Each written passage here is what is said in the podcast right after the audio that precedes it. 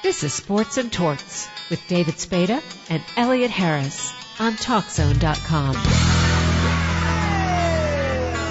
So, Elliot, I didn't realize all those stories that guy had. Mudcat Grant. Mudcat Grant. Very interesting. Sounds like basketball was his best sport, though.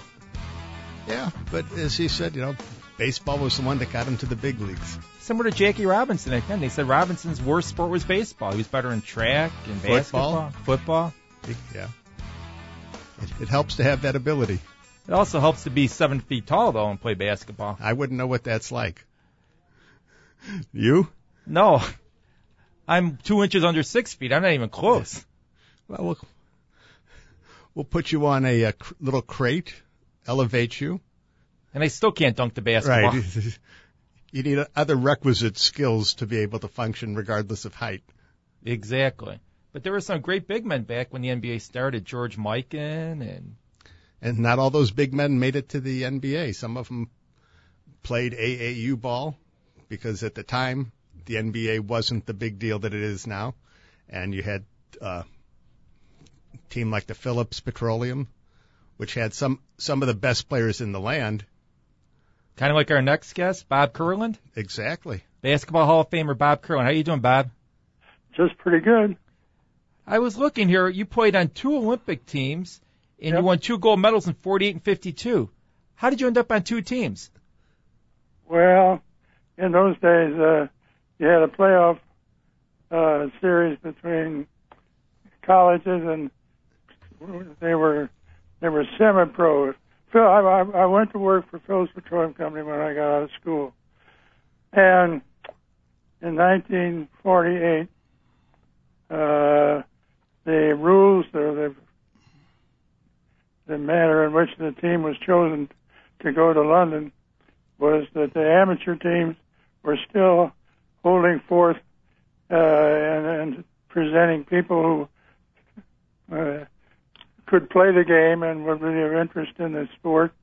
Uh, but it, the, the pros had really not established uh, a basis of recognition and and, uh, and organization to to handle the Olympic team, the Olympic team. In 1948, we had to earn fifty thousand dollars uh, uh, with the team that we put together, made up of Phillips Petroleum Company and University of Kentucky and and Vince Boryla and Ray Lumpp and uh, to to even make the trip. With basketball in 1948 in the Olympics was not a very powerful thing. By the time we got around to 1952, uh, I was still playing for Phillips Petroleum Company, and when we got down to the finals of the playoff tournament, why uh, we got second place, and uh, a guy named Wayne Glasgow and myself were chosen from the Phillips team, and we went to Hel- to Helsinki. It was uh, it was a time of transition and uh, of, of an opportunity for those guys who had uh, were the foundation of um, forcing the game into a, a one where uh, people came to see it, uh, were were rewarded for their efforts, and had a great bunch of people and people who were real sports people and and were not playing for money. Uh, when we had to go around the countryside playing exhibition games in order to raise money so that we could take the team, why we thought we were doing our part of the, the chores. Now, the 66 Oilers were probably as good as most of those NBA teams back then. Well, uh, we we we have, in the years I played, I played six years and we won three national championships against teams that still had guys like Jim Pollard and uh, Ed Macauley didn't play on that any of those guys, but uh, Don Barksdale. One of, one of the things that uh, it was a pleasure to really try, try and get uh, some recognition for the Olympic team because uh, down deep there were some of us who felt like it was we were short until we were playing over in London and uh, our the United States team was playing France and they got behind and or Argentina uh, got behind, and we were getting a little bit antsy because we were the big dogs in the amateur world as far as amateur basketball was concerned, and that's what dominated the scene.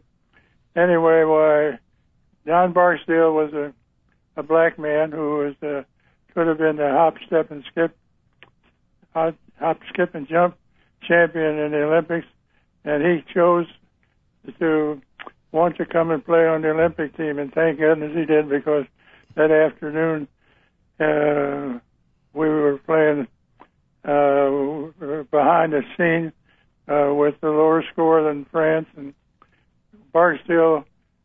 The, the, the, real story was that Adolph Rupp was the assist was the was the coach uh, that particular year, along with with uh, Bud Browning, and uh, anyway, uh, Adolph, uh, which was a known fact, Adolph was not very uh, didn't feel very good about putting black boys uh, uh, into the roster uh, to represent the United States because we didn't know how it was going to take. It was a time of transition and a development of a, a whole different approach and uh, uh, attitude toward amateur basketball, which was disappearing, and the pros were finally gotten their arenas and got people with money to back up these these players with uh, and make it attractive.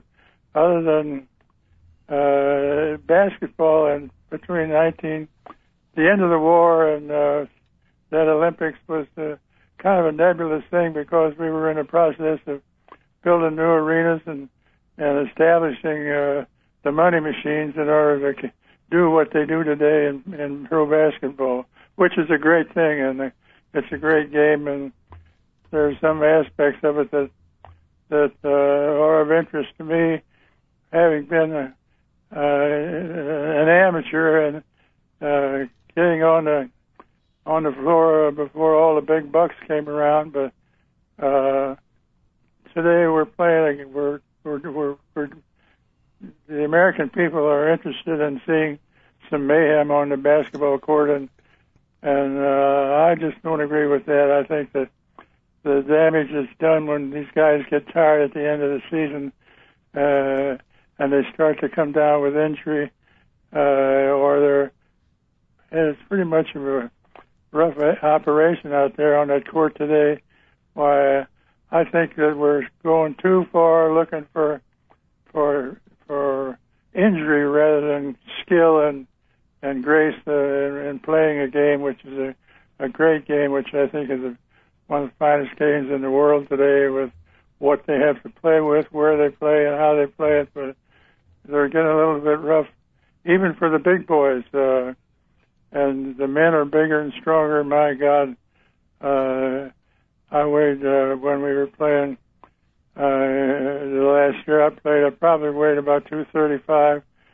Uh, and today these guys weigh 260, 265, and and as strong as an ox. And the people come to the uh, exhibition with the idea that they want to see somebody get the hell knocked out of them. And I'm, I wish David Stern had kind of find a way to uh, alter some some regulations and rules and, and instructions to umpires and referees to uh, to to let these guys really demonstrate what they can do physically, and they're doing that today. When you get the, the guys close to seven feet tall who can double dunk that basketball, go under the rim, or throw it over the top, uh, and gives the fans a great instantaneous wonderment, but uh, it's not good for what the game should be about. Thank you so much for your time, Mr. Curl, and I wish we had more time to talk to you and hear some more stories. Maybe next month we could call you up again. Uh, sure. Excellent. And I hope to see you at the Olympics this year in London. Maybe they'll put you back on the court for a third Olympic. oh, no, time has passed. Thank you so much for your time. It was a pleasure talking to you. You're welcome. That was Bob Kurland. I want to thank all our guests today, Mudcat Grant, Bob Kurland, and Sherry Duffy. Another outstanding show. Thank our sound man extraordinaire Dave Olson. Elliot, another great show, and stay tuned again next week.